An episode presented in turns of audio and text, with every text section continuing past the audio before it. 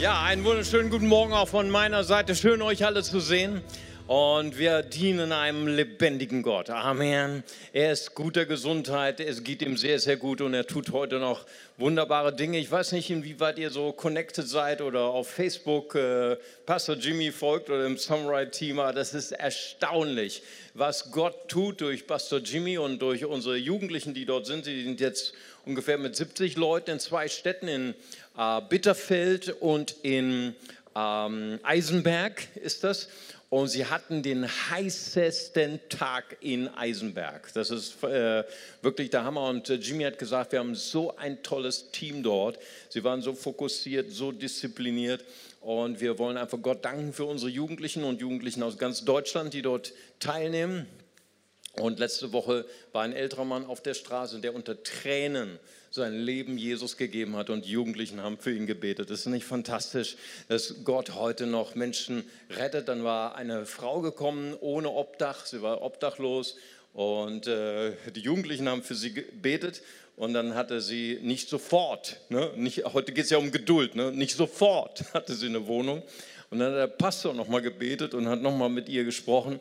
Und dann hat sie am nächsten Tag eine Wohnung gefunden. Amen. Manchmal dauern Gebetserhörungen etwas länger, einen Tag länger. Und äh, dann äh, haben wir das schon gehört, was Julian erzählt hat.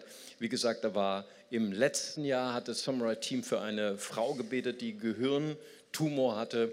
Und äh, diese Frau hat ihren Krebs besiegt. Und das Schöne ist, sie hat auch äh, erkannt, das war die Gebetserhörung, das war ein Werk Gottes, weil Gott ist ein Gott, der heute noch heilt. Ist das nicht fantastisch? Äh, geben wir Gott einfach die Ehre dafür und äh, betet, betet, betet für unsere jungen Leute. Aber wir haben auch so viele, viele tolle Sachen, die auch hier zu Hause geschehen, denn äh, wir haben keine Sommerpause, bei uns äh, ist immer was los. Und ich möchte nochmal ganz herzlich danken dem Bauleitungsteam und äh, wir hatten äh, zwei Baueinsätze gehabt diese Woche.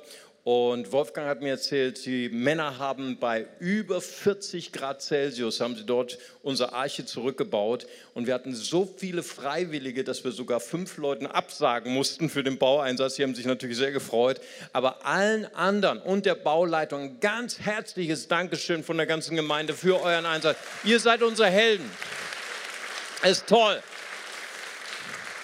Manche haben mir sogar zurückgeschrieben und gesagt, Pastor, ich habe meinen Einsatz verpasst. Es tut mir so leid. Bitte schreib mir unbedingt, wann der nächste Baueinsatz ist. Ich will unbedingt dabei sein. Äh, kein Problem.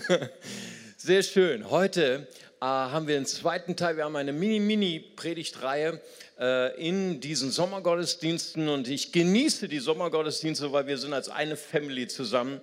Wir sind zusammen und äh, es ist immer erstaunlich, wenn wir Sommergottesdienste haben, das sind Leute, die treffen sich das erste Mal in ihrem Leben. Dabei sind sie schon jahrelang im CLW. Nur der eine kommt immer zum ersten und der andere kommt immer zum zweiten. Und dann sage ich, wo kommst du her? Ja, ich gehe immer zum zweiten. Deswegen ist es eine super Gelegenheit, dass wir zusammen sind. Und wir hatten letzte Woche eine Mini-Predigtreihe begonnen mit dem Thema Navigieren durch dein Emotionschaos. Und wir haben ja das große Überthema Nachfolge Jesu im Alltag. Wie können wir Jesus nachfolgen, gerade auch im Alltag, gerade auch wenn unsere Gefühle verrückt spielen. Und tatsächlich soll mir sagen lassen, Pastor David, Pastor Daniel, ja, selbst Deutsche haben Gefühle und starke Gefühle. Und äh, wir haben alle Gefühle, denn Gefühle sind von Gott gegeben. Aber Gott möchte, dass wir ein Navigationsgerät haben. Und wir haben letzte Woche haben wir den ersten Teil gehabt, haben gesagt, ich bin wütend auf dich. Das haben wir alle schon mal erlebt. Und wie können wir damit umgehen? Mit diesem Wut, mit dieser Cholerik, die manchmal Beziehungen, sogar Ehen zerstört. Und wir haben gesagt, der Heilige Geist ist unser Navigator. Und wenn wir ihn und die, die seine, seine Glocke in unserem Herzen trainieren zu hören, dann wird er uns genau da durchführen. Und heute haben wir ein zweites Thema ich bin ungeduldig mit dir und ich bin enttäuscht von dir, weil du meine Erwartungen nicht erfüllst. Und damit wollen wir uns heute beschäftigen mit Ungeduld. Wie können wir durch das Emotionschaos der Ungeduld durchnavigieren? Und natürlich lesen wir heute aus Matthäus. Matthäus unser Reisebegleiter. Matthäus studieren wir das ganze Jahr hindurch. Und wir lesen aus dem Matthäus-Evangelium Kapitel 20, Verse 20 bis 24. Da kam eine Frau von, da kam die Frau von Zebedeus mit ihren Söhnen, Jakobus und Andreas, zu Jesus. Sie warf sich vor ihm nieder und wollte ihn um etwas bitten. Was willst du? fragte er. Sie antwortete, wenn deine Herrschaft begonnen hat, dann gewähre meinen beiden Söhnen die Ehrenplätze rechts und links neben dir. Jesus entgegnete, ihr wisst ja gar nicht, was ihr euch da wünscht, denn auf mich wartet schweres Leid. Meint ihr, ihr könnt den bitteren Kelch trinken, so wie ich es tun muss? Ja, das können wir, antworteten sie.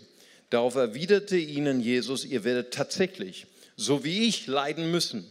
Aber trotzdem kann ich nicht bestimmen, wer einmal die Plätze rechts und links neben mir einnehmen wird. Das hat bereits mein Vater entschieden. Die anderen zehn Jünger hatten das Gespräch mit angehört und waren sehr empört. So, hier haben wir so ein typisches Kita-Gespräch, ein typisches Schulgespräch, nicht wahr? Ich meine, alle, die im, Erzieher, im Erzieherdienst sind oder im Schulbetrieb tätig sind, die wissen, die schwierigsten Persönlichkeiten, die wir in der Schule haben, in der Kita haben, das sind nicht die Kinder, ne? das sind die Eltern. Die Eltern, die immer wieder kommen und ganz genau wissen, was für ihre Kinder das Richtige sind. Denn das Kinder sind einfach das Kostbarste, was wir haben. Das ist einfach, das ist immer so. Ja, ich möchte das Beste für meine Kinder. Und das Problem oft mit uns Eltern ist, wir wissen ganz genau, was das Beste ist für unsere Kinder. Und, meine, und die Lehrer meiner Kinder und die Erzieher meiner Kinder, die wissen das nicht. Und deswegen muss ich denen das mal erzählen. Ne? Und hier genau das ist hier die Konstellation. Hier ist die Mutter von Jakobus und Andreas. Und sie weiß ganz genau, was das Richtige ist für ihre Kinder.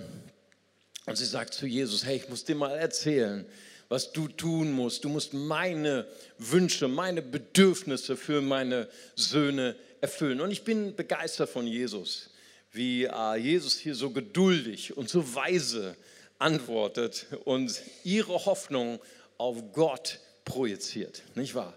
So ist es doch immer in unserem Leben, wenn Leute ungeduldig etwas von uns wollen, dass wir dann manchmal so, äh, manche Leute die reagieren so und, und haben bestimmte Knöpfe, auf die du drücken kannst. Und wir versuchen die Wünsche und wir versuchen die Bedürfnisse von Leuten zu erfüllen. Aber hier ist Jesus und er verweist sie auf Gott. Ich kann deinen Wunsch nicht erfüllen. Du musst zu Gott gehen. Ja, was für eine weise Antwort. Und trotzdem sehen wir hier, wie Ungeduld Stress erzeugt. Die Jünger haben das gehört und sie sind, sie sind empört, sie sind ärgerlich, sie sind gestresst. Weil warum will die Mutter von Jakobus und Andreas, warum sind sie auf einmal besser als wir?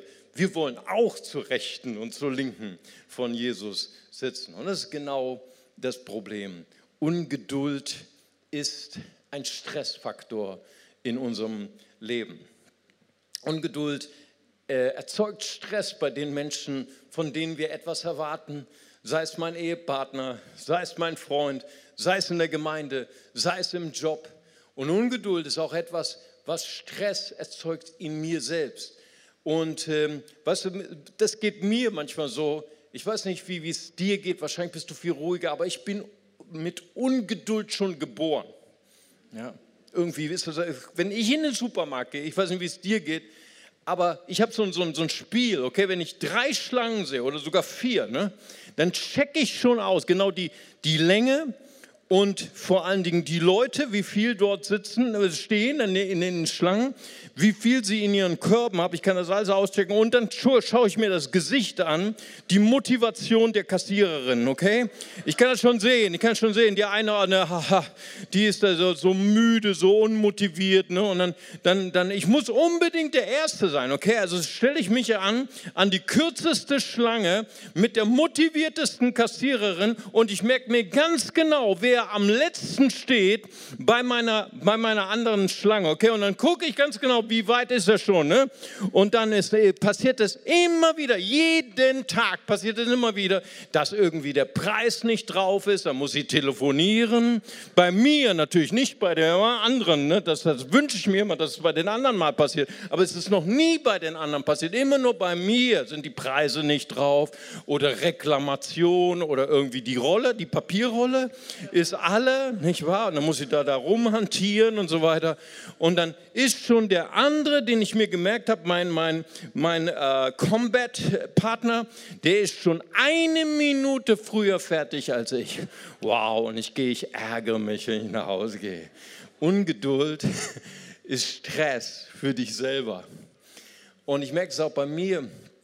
Ich bin unglaublich ungeduldig.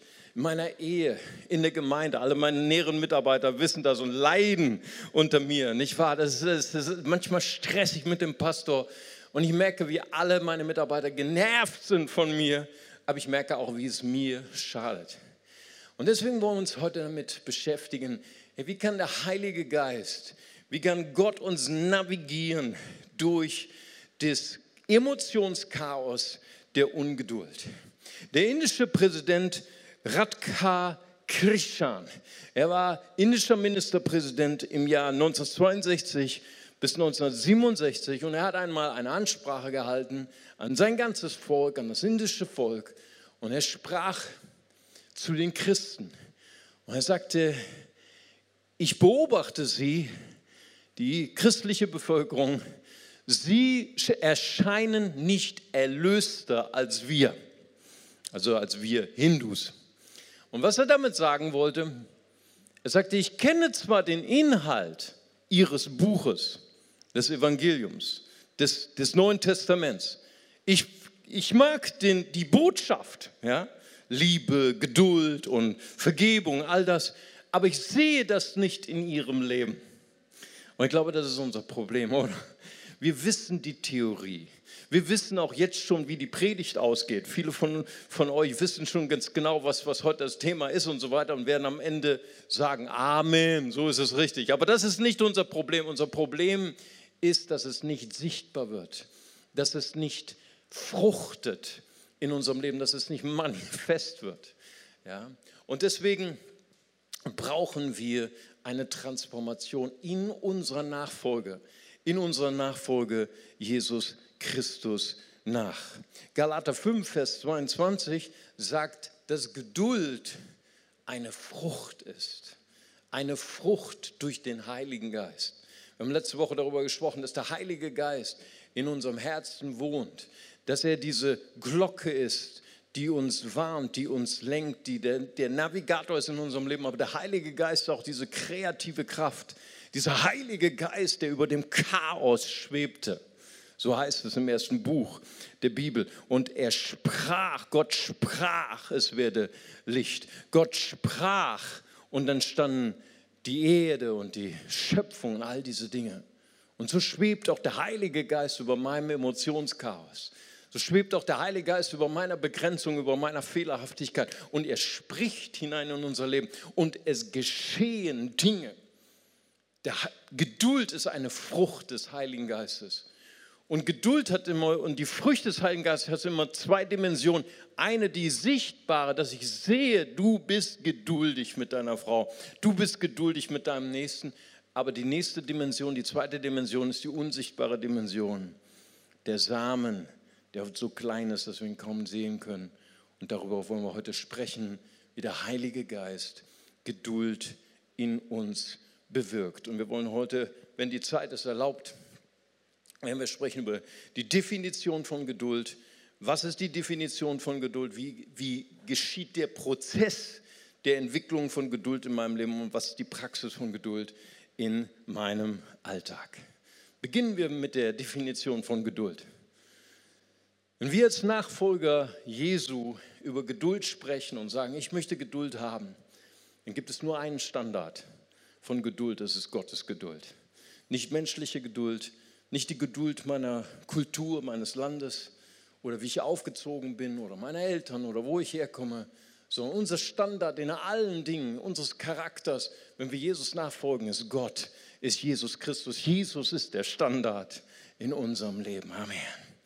Und wenn wir über die Geduld Gottes nachdenken, dann sehen wir, die Bibel ist randvoll und bezeugt immer wieder, Gott ist ein geduldiger Gott.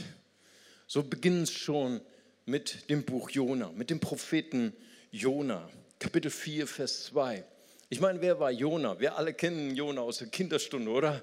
Ah, wir, wir, wir, wir lieben diese Geschichte. Ne? Äh, hey, wir sind alle schon mal mit der Fähre gefahren, wir sind alle schon mal mit dem Boot gefahren, aber wer ist schon mit dem Wal gefahren? Okay, ich weiß nicht, ob wir uns alle so wünschen, aber es ist schon abenteuerlich, oder? Und hier ist Jona. Gott spricht zu ihm: Ich sende dich als Missionar nach Ninive. Hey, und er wollte dort nicht hin. Und er ist lieber an die Costa Brava von Spanien, nicht wahr? Genau in die andere Richtung. Das ist auch schöner dort als in Ninive. Ne, letzte, äh, letzte Woche war ich mit drei Tagen mit einem meiner neuen Auszubildenden, waren wir bei Hillsong London und wir haben unsere Freizeit dann immer im British Museum verbracht, wo auch sonst, nicht wahr? Und wir, wir sind äh, zur Ausstellung Ninive. Wir haben diese ganzen Götter gesehen, die sie damals angebetet haben, zur Zeit von Jona gewalttätige Götter, brutale Götter und hat sich manifestiert durch dieses Volk. Sie haben ganze Götter, ganze Völker versklavt, niedergedrückt. Wer will schon nach Ninive? Ich durfte vor zwei Jahren in Amman, in unserer Partnergemeinde, predigen zu 300 Flüchtlingen aus Mosul. Mosul ist das heutige Ninive. 300 Flüchtlinge aus Mosul. Und Leute haben es mir erzählt, welche Gewalttätigkeiten sie erlitten haben als der IS in ein paar Tagen Mosul überrannt hat. Wer will schon nach Ninive? Aber Gott gibt Jona nicht auf. Gott gibt ihm ein extra Ride, nicht wahr? Extra Special Taxi ne? mit dem Wahl nach Ninive. Und Jona sagt in Kapitel 4, Vers 2, du bist ein gnädiger und barmherziger Gott. Deine Geduld ist groß. Deine Liebe kennt kein Ende. Du lässt dich umstimmen und strafst dann doch nicht. Hammer. Jesaja, der Prophet, beschreibt auf außergewöhnliche Art und Weise, wie Gott geduldig ist. Geduld nicht als etwas Passives, sondern Geduld als etwas Starkes, als etwas Aktives. Ja, wie Gott umgeht mit, der, mit dem Ungehorsam, mit der, mit der Sturheit seines Volkes, mit der Feindschaft seines Volkes. Und, und dann sagt er hier in Jesaja 30, Vers 18, und darum wird der Herr darauf warten, euch gnädig zu sein. Und darum wird er sich erheben, über euch, sich über euch zu erbarmen, denn Gott ist ein Gott des Rechts. Glücklich alle, die auf ihn harren. Hammer. Was für eine Geduld. Und jeder, der Jesus nachfolgt oder eine Begegnung hatte mit Jesus, vielleicht falsche Entscheidungen getroffen hat, in diesem Saal vielleicht, wo du gesagt hast, ich habe Dinge getan, wo ich mich früher für geschämt habe, ich habe Dinge getan, die ich mir schwer vergeben konnte, aber du, als dieser Tag kam, wo du Jesus begegnet bist, dieser Tag, wo Gott dir vergeben hat, dann hast du diese Geduld erlebt, diese Vergebung Gottes. Wir sind so dankbar für Jesus. Petrus beschreibt die Geduld in 2. Petrus 3, Vers 9, die Geduld Gottes. Wenn manche also meinen, Gott würde die Erfüllung seiner Zusage hinauszögern, dann stimmt das einfach nicht. Gott kann sein Versprechen jederzeit einlösen, aber er hat Geduld mit euch und will nicht, dass auch nur einer von euch verloren geht. Jeder soll Gelegenheit haben, zu Gott umzukehren. Petrus lebt in einer Zeit, vielleicht ist diese Zeit auch, auch heute, wo, wo Leute sagen, wo ist denn Gott? Wo ist denn der strafende Gott? Wo ist denn der, das Gericht Gottes? Und das ist eine Frage, die ich so oft höre. Wenn, es, wenn Gott denn allmächtig ist, wenn Gott denn gut ist, warum lässt er all das Böse zu? Und das war eine Frage, die damals auch relevant war. Wo ist denn das Gericht Gottes? Aber Gott wartet, denn sein, die, die Quelle seiner Geduld, die Quelle seiner, seines Wartenskönnens ist, dass er möchte, dass jeder gerettet wird. Weißt du, manchmal, ich bin manchmal auf Facebook unterwegs und dann scroll ich so und dann gibt es dann so manche Missionare in Anführungsstrichen und die sagen, ihre Message ist, Gott hasst dich. Gott wird dich für all deine Sünden bestrafen und in der Hölle verbrennen lassen. Wow. Ich denke, ich frage mich manchmal, ob manche von diesen Missionaren jemals einen Sünder getroffen haben. Da frage ich mich manchmal wirklich, haben diese Art von Missionare, die sagen, Gott hasst dich, Gott wird dich bestrafen, Gott wird dich verbrennen in der Hölle. Ich frage mich, ob sie manchmal wirklich auf der Straße fahren und jemals mit Leuten gesprochen haben, die überhaupt keine Ahnung haben von Gott. Also ich meine, ich bin jede Woche auf der Straße und ich treffe viele, viele Muslime. Und meine erste Frage ist immer, was würden Sie denken, wenn Sie in dieser Sekunde sterben würden?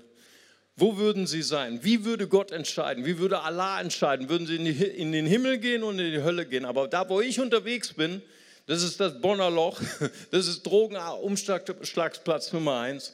Und die 50 Prozent der Leute, die ich treffe, die sagen, Herr Mario, wir gehen 100 Prozent in die Hölle. Wow. Und was sagst du dann als echter Missionar?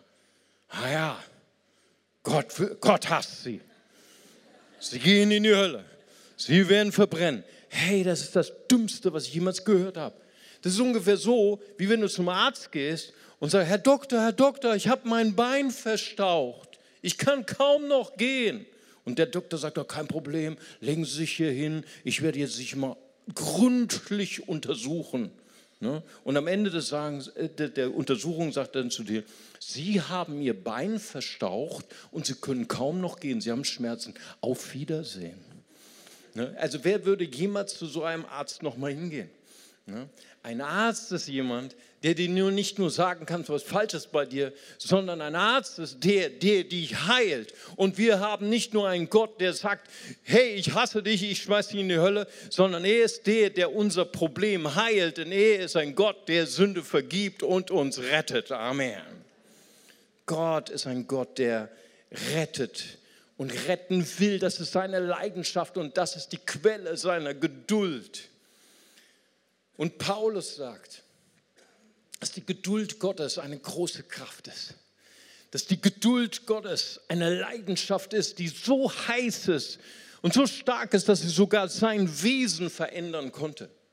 Im ersten äh, Timotheus Kapitel 1, Vers 16 sagt er doch gerade deshalb, weil Gott mit mir ganz besonders barmherzig. An mir wollte Jesus Christus zeigen, wie groß seine Geduld mit uns Menschen ist. An die, meinem Beispiel soll jeder erkennen, dass wirklich alle durch den Glauben an Jesus Christus ewiges Leben finden können. Wow, die Geduld Gottes ist eine große Kraft. Sie kann uns verändern. Und soll ich dir sagen, was das Ziel ist von Nachfolge? Was das Ziel ist von Jüngerschaft? Umgeformt zu werden in das Ebenbild seines Sohnes. Das ist das Ziel für uns alle, dass wir einmal aussehen in unserem Charakter wie Jesus Christus. Und die Geduld Gottes, sie ist erstens der Maßstab für die Geduld, die wir haben sollen. Und zweitens, sie ist die Kraft und Quelle für unsere Geduld. Punkt Nummer drei. Wie wird Geduld trainiert in unserem Alltag? Auf jeden Fall nicht theoretisch, auf jeden Fall nicht durch das Lesen eines Buches, sieben Schritte zur Geduld, nicht wahr? Sondern Geduld wird gelernt durch die Höhen und Tiefen, durch die Enttäuschung, ja auch durch das Leid unseres Lebens im Alltag. Ich wusste, dass keiner Amen sagt bei diesem Punkt. Es ist auch ganz normal. Ich sage dir warum gleich. Aber jetzt erst nochmal Jakobus. Jakobus, der Halbbruder der leibliche Halbbruder des Herrn. Jakobus 1, Verse 2 bis 4.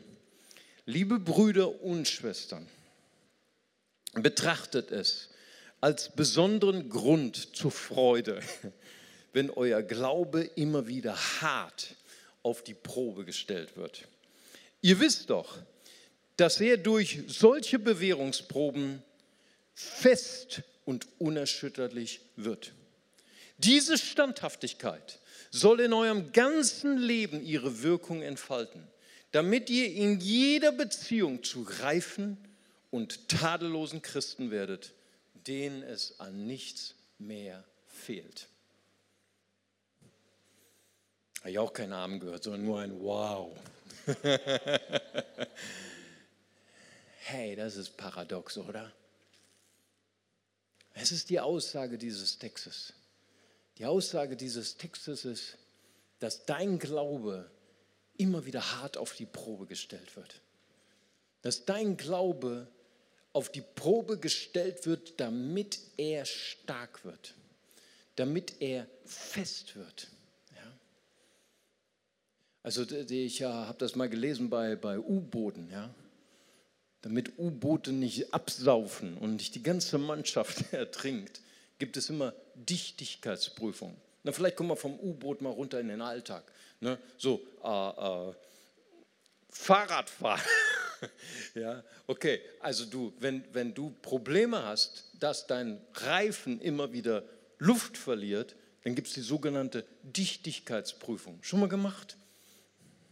Ich habe mein Fahrrad noch selbst repariert musste ich dann den Schlauch rausholen und dann habe ich eine Dichtigkeitsprüfung gemacht, also aufgepumpt und dann mit einer Schale Wasser, mit einem Eimer Wasser und dann habe ich gesucht, wo war das Loch, weil ich habe es nicht gefunden. Und da, wo die Luftblasen rausgekommen sind, da war dann die Stelle und das habe ich dann geflickt.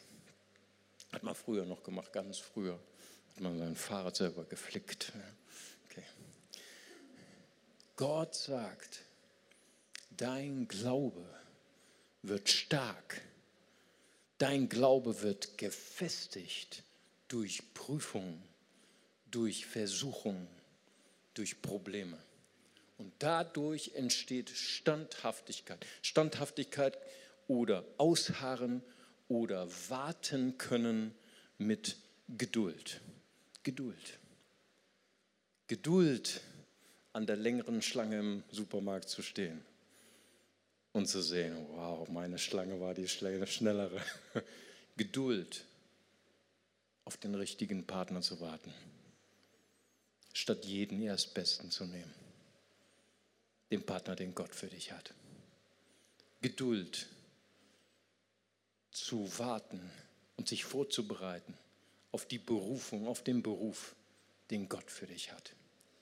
In den Schwierigkeiten, in den Prüfungen, des Lebens. Das ist ein Paradox, denn normalerweise versuchen wir alles, um Prüfungen und Problemen, Versuchungen aus dem Weg zu gehen. Aber Jakobus ermutigt uns dazu, einen Perspektivwechsel zu machen. Dass wir unsere Probleme, dass unsere, unsere Herausforderungen, unsere Versuchungen auf einmal anders sehen. Nicht mehr als Feinde, sondern als Coaches, als Trainer, die unsere Geduld, die unseren Glauben nach vorne bringen, stärken. Aber beachte, Jakobus sagt, Versuchungen, Prüfungen kommen, weil sie a. Teil meines Lebens sind, weil sie plötzlich aus dem Nichts kommen und weil sie in allen Formen kommen, in allen Umständen, in allen Beziehungen. Und b. beachte, nur weil du Prüfungen erlebst, nur weil du Probleme erlebst, wirst du dadurch nicht geduldiger. Es ist sehr, sehr wichtig, das zu verstehen. Zwei Menschen, die die gleiche Prüfung durchgehen, zwei Menschen, die die gleichen Probleme durchgehen, die die gleichen Versuchungen durchgehen, kann der eine bitter, enttäuscht, ein ganz negativer Mensch werden und der andere kann ein positiver, ein gestärkter, ein geprüfter Nachfolger Jesu werden. Es geht um den Perspektivwechsel. Und das ist unser Alltag. Wie gehe ich damit um, wenn Menschen mich misshandeln? Wenn Menschen mich beleidigen, wenn Menschen mich erniedrigen? Das ist meine Entscheidung, die ich jetzt treffen kann in dieser Versuchung. Wenn Menschen mich beleidigen, kann ich sagen, ja, ich glaube die Lüge, ja, ich glaube, ich bin, bin äh, was weiß ich, der letzte, der, das 257. Rad am ICE oder keine Ahnung, oder ich bin nicht viel wert. Oder ich kann sagen, ich entscheide mich für die Wahrheit Gottes. Denn ich bin Gottes geliebte Tochter, ich bin Gottes geliebter Sohn. Und der mich da beleidigt hat, vielleicht im Alltag, vielleicht sogar in der Gemeinde, dem gebe ich mal ein Feedback und sage, hey, du musst arbeiten an deiner Kommunikationskultur. Was mache ich mit Menschen, die mich enttäuschen, die mir nicht das geben, was ich will? Den Einfluss, die offene Tür im Beruf, die, die Empfehlung, die ich brauche, um, um meine Versetzung, meine, meine Beförderung durchzubekommen. Halte ich mich daran fest? Bin ich enttäuscht über diese Menschen, weil sie mir nicht gegeben haben, was ich so sehr will? Oder sage ich in diesem Moment der Enttäuschung, Gott, ich mache den Perspektivwechsel von Jakobus und ich sage, ich danke dir, dass ich jetzt in dieser Versuchung bin. Ich weiß, diese Situation ist dafür da, dass du, Gott, bist meine Quelle und du bist mein Chef auf meiner Arbeit und du bist der, der mich befördern wirst und du bist der, der mich vorwärts bringen wirst und nicht Menschen. Das war kein Arm, das war so.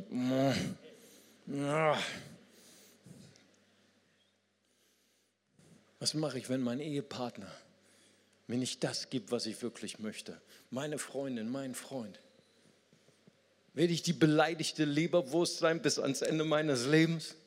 Werde ich mich in meine Ecke setzen und hoffen, dass irgendwann mal mich mein Partner aus der Ecke rauskratzt? Oder sage ich, ich erkenne an, mein Partner ist auch fehlerhaft, mein Partner ist begrenzt, mein Partner hat auch seine Grenzen. Aber mein Partner ist nicht mein Gott. Mein Partner braucht mich nicht glücklich machen. Er braucht mir nicht das geben, was nur Gott mir geben kann, sondern ich vertraue darauf, dass Gott mich allein glücklich machen kann. Gott kann mich in eine positive, in eine liebende, in eine geduldige Person verwandeln. Und ich möchte gern in meine Ehe hineingehen, in meine Partnerschaft hineingehen, als eine gesättigte Persönlichkeit. Amen. Wow. Oh. Hey, hier bei euch läuft. Amen. Glückliche Ehen hier, die haben das schon kapiert. Gehen wir noch ein Stückchen tiefer, ja? Ja, was ist, wenn Gott, jetzt kommt aus Gott, ne? jetzt kommt weg von den Menschen, jetzt kommt, wenn Gott meine Pläne durchkreuzt? Schon mal erlebt? Gott, ich hatte so schöne Pläne mit meinem Leben, bis du kamst. Johannes 4. Jesus sitzt mit der Frau am, am Jakobsbrunnen. Ja, wir waren da, letztes Jahr waren wir da mit einer kleinen Reisegruppe und waren in, in Nablus. Das, da ist äh, das Grab von Yusuf, das Grab von Josef und 400 Meter entfernt ist der, der Brunnen des Jakobs, alles noch da, so wie früher. Die Bibel ist absolut historisch relevant und vertrauenswürdig. Und Jesus ist da mit der Sünderin.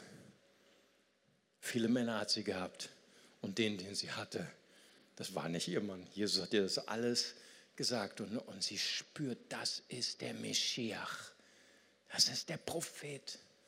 Und er ist begeistert und geht ins Dorf und mobilisiert alle Nachbarn. Sie wussten, wer sie war. Kommt und seht den Mann, der mir alle Geheimnisse meines Herzens gesagt hat. Und die ganze Stadt ist mobilisiert. Hey, das, das wird eine Überforderung für uns in Bonn, hä? wenn die ganze Stadt Bonn in CLW will. Dann brauchen wir spätestens unser neues Gebäude. Amen. Und die Jünger kommen, Johannes 4, 31, 32, Jesus, wir wollen jetzt essen. Guten Appetit. Und Jesus sagt, hey, schlechtes Timing. Es ist nicht Zeit zu essen. Ganz, wir alle, die ganze Stadt kommt, um gerettet zu werden. Hey, aber Gott, ich hatte doch so tolle Pläne mit meinem Leben und ich wollte doch das verwirklichen und das verwirklichen und, und meine Ziele und mein Ego. Und Gott sagt, hey, nein, es gibt andere Dinge, die wichtiger sind als jetzt unbedingt deine Ziele. Wow. Und das Schwierigste ist, was ist, wenn Gott deine, meine Gebete nicht erhört? Ich mache keinen Aufruf, aber jeder kann innerlich seine Hand heben. Weißt, wusstest du, dass Jesus ein Gebet hatte, das nicht erfüllt wurde? Ein Gebet im Garten Gethsemane. Da betet er, mein Vater, wenn es möglich ist, lass diesen Kelch an mir vorübergehen, aber nicht wie ich will, sondern wie du willst. Das einzige Gebet von Jesus, das niemals erhört worden ist. Hat sich mit uns eins gemacht. Hat sich mit uns eins gemacht. Gott, ich will nicht durch diese Krise gehen. Gott, ich will weglaufen aus dieser Ehe. Gott, ich will diese Beziehung nicht mehr. Gott, ich will diese Gemeinde nicht mehr. Gott, ich will diesen Job nicht mehr. Ich will nicht mehr diese Aufgabe, die du mir gegeben hast. Lass diesen Kelch an mir vorübergehen. Und doch war das Leid, das Jesus getragen hat, das Kreuz, was Jesus auf sich genommen hat, es ist zur Quelle geworden des größten Segens der größten Erlösung, die es überhaupt gibt im ganzen Universum. Ich möchte dich ermutigen, heute dieses Gebet mit Jesus zu sprechen, geduldig zu sein, selbst wenn Gott dein Gebet nicht erhört. Gott erlöse mich von dieser Ehe. Niet. Gott erlöse mich von diesem Chef. Nein. Erlöse mich von dieser Bürde, von dieser Mission, die du mir gegeben hast. Niemand versteht mich. Nein. Weil wenn du diesen Weg des Leids gehst, wenn du noch geduldig bist, dann wird Gott dich zur Quelle der größten Hoffnung und Heilung machen für dein Umfeld und deine Gesellschaft. Amen. Was wir haben auf der Bibelschule gelernt, Moses erlebte 120 Jahre lang. 40 Jahre an Pharaos Universität hatte gelernt, ich kann alles. Ich bin der Checker, ich bin der Beste. 40 Jahre bei seinen vierbeinigen Freunden, die nur eine, ein Wort konnten, Mäh, ne, in der Wüste, hat er 40 Jahre lang gelernt, dass er nichts konnte. Das war die Universität Gottes. Und 40 Jahre lang, die letzten 40 Jahre seines Lebens, hat er gelernt, Gott kann alles durch mich. Weißt du, warum Mose der Einzige war, der das Volk Israel durch die Wüste leiten konnte? Weißt du, ne? das kannst du dir an zwei Händen, an einer Hand ausrechnen, weil er der Einzige war, der die Wüste kannte. Ist so. 40 Jahre hat er Wüstenuniversität gemacht. Er war der Einzige, der wusste, wo die Wege gehen.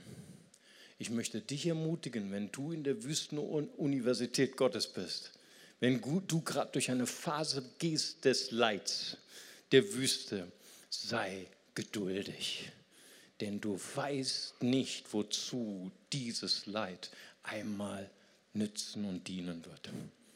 Amen.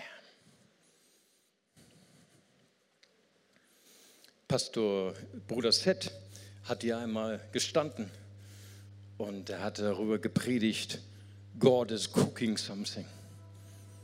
Ich weiß nicht, wer sich an diese Predigt noch erinnern kann, aber Gottes Wege sind mysteriös. Ist, seine Wege sind geheimnisvoll. Und der letzte Punkt, wie praktizieren wir Geduld im Alltag? Wie praktiziert Gott Geduld? Indem er uns vergibt. Er könnte uns zerstören, einfach so, aber tut es nicht. Er vergibt. Wir denken an Josef, von seinen elf Brüdern, nackt, beraubt, in eine Höhle geworfen, den wilden Tieren überlassen. Dann haben sie ihn doch verkauft in die Sklaverei ein Spielball von Menschen, von einer Frau, die ihn verführen wollte, landete im Gefängnis. Wie viele Stunden hat er wohl Zeit gehabt zu sagen, lass die Stunde kommen, an denen ich mich rächen kann an meinen Brüdern. Und sie kam. Sie kam. Ihr kennt die Geschichte. Er wurde der zweite Mann im Staat. Und seine Brüder standen vor ihm. Und er hätte sie alle vernichten können. Mit einem Wort. Aber er sagt, kommt nahe zu mir. Kommt nahe zu mir. Und er küsste sie alle. Er küsste sie alle. Vergebung ist die Praxis von gelebter Geduld. Weißt du, woher er diese Kraft hatte?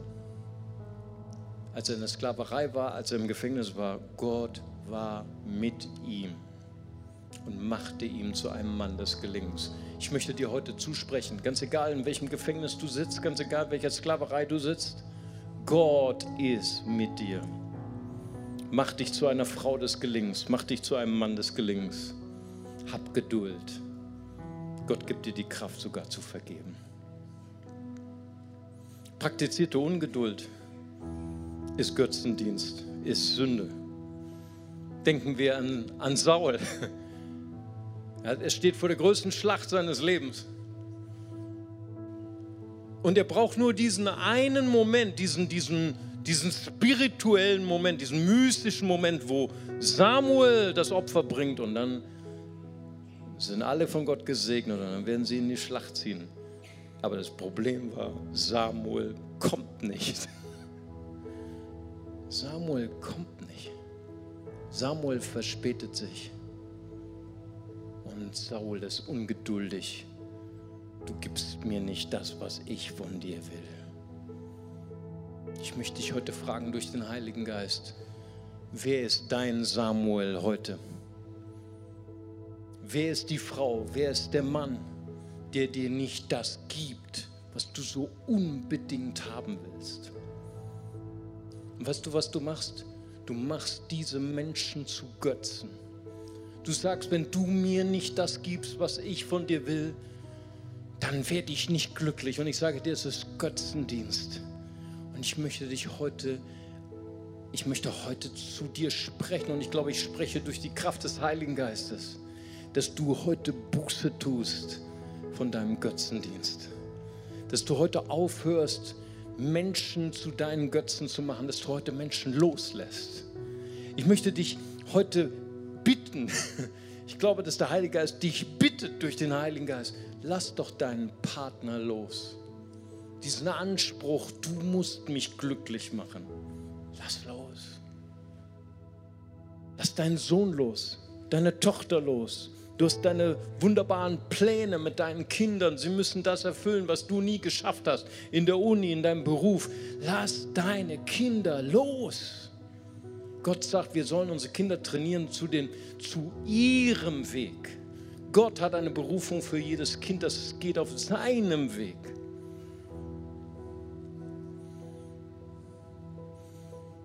Ich glaube, jemand soll heute seinen Chef loslassen. Mein Chef hat mir immer noch nicht diese Gehaltserhöhung gegeben. Gott, mein Chef hat mir immer noch nicht diese Beförderung gegeben. Ich soll dir heute sagen, ich, der Herr, dein Gott, bin dein Arbeitgeber. Du bist nicht abhängig von Menschen.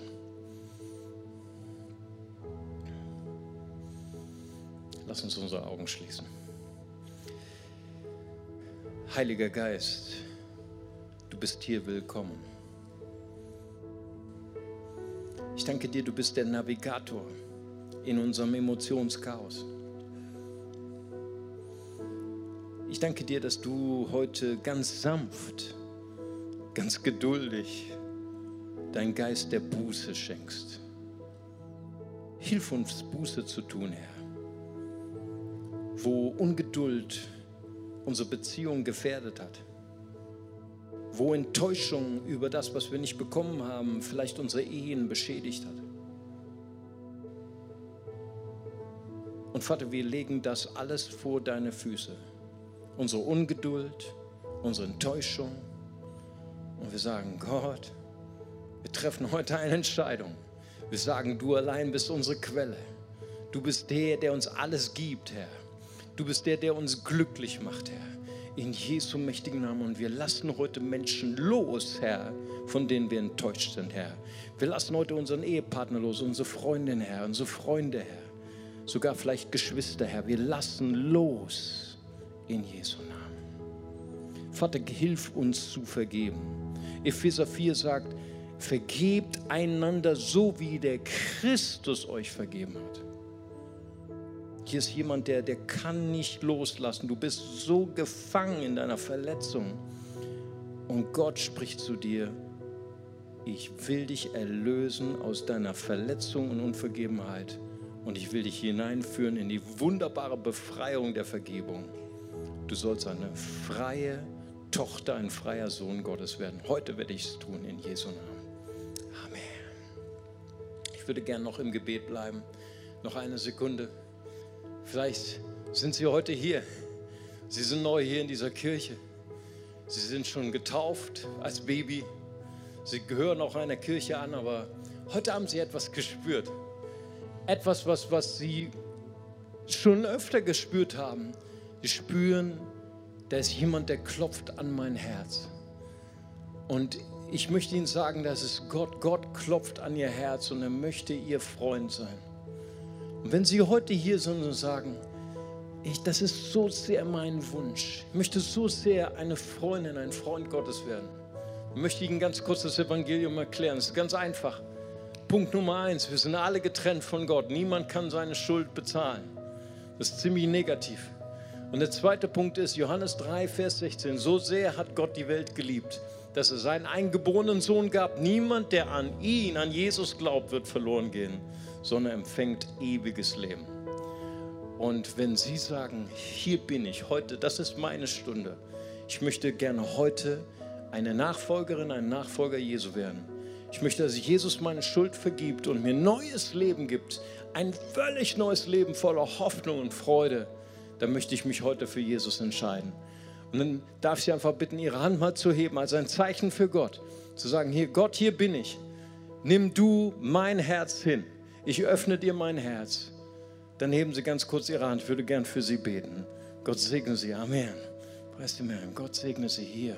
Ist noch jemand da? Dann heben Sie ganz kurz Ihre Hand. Ich würde gerne auch für Sie beten. Danke, Jesus. Preis sei dir. Lass uns mit diesem kostbaren Menschen zusammen beten. Und wir bekommen ein ganz einfaches Gebet an die Leinwand geworfen. Und wir wollen das gemeinsam als ganze Familie beten. Und wir sagen zusammen, Vater im Himmel. Vater im Himmel. Danke, dass du mich liebst. Danke, dass du mich Danke, dass du dich für mich entschieden hast. Danke, dass du dich für mich entschieden hast. Herr Jesus Christus, Herr Jesus Christus. du bist für mich gestorben und auferstanden. Du bist für mich gestorben und auferstanden. Vergib mir meine Schuld. Vergib mir meine Schuld. Ich wähle dich jetzt Ich wähle dich jetzt als meinen Retter und Herrn. als meinen Retter und Herr. Dir will ich folgen. Dir will ich folgen. Amen. Amen. Lasst uns hier mal einen großartigen Applaus geben. Amen. Alle, die ihre Hand gehoben haben, herzlich willkommen in der Familie. Und gleich ist der Gottesdienst zu Ende. Und dann gehen Sie einfach hier die Treppe hoch und zu meinen Freunden hier auf meiner rechten Seite. Die sind von der Next Step Lounge und die haben noch ein Geschenk für Sie und möchten Ihnen gerne den nächsten Schritt zeigen auf Ihrer Nachfolge mit Jesus. Und jetzt wollen wir noch gemeinsam aufstehen. Wollen wir, wollen wir heute eine Entscheidung treffen als ganze Church, als ganze Kirche und sagen, Gott, heute entscheide ich mich. Du bist allein meine Quelle. Du bist die Quelle meiner Kraft. Du bist die Quelle meines Glücks. Du gibst mir alles, was ich brauche. Und wir erheben ihn und wir preisen seinen herrlichen Namen. Sollen wir das machen? Amen. Lass uns ihn preisen. Amen.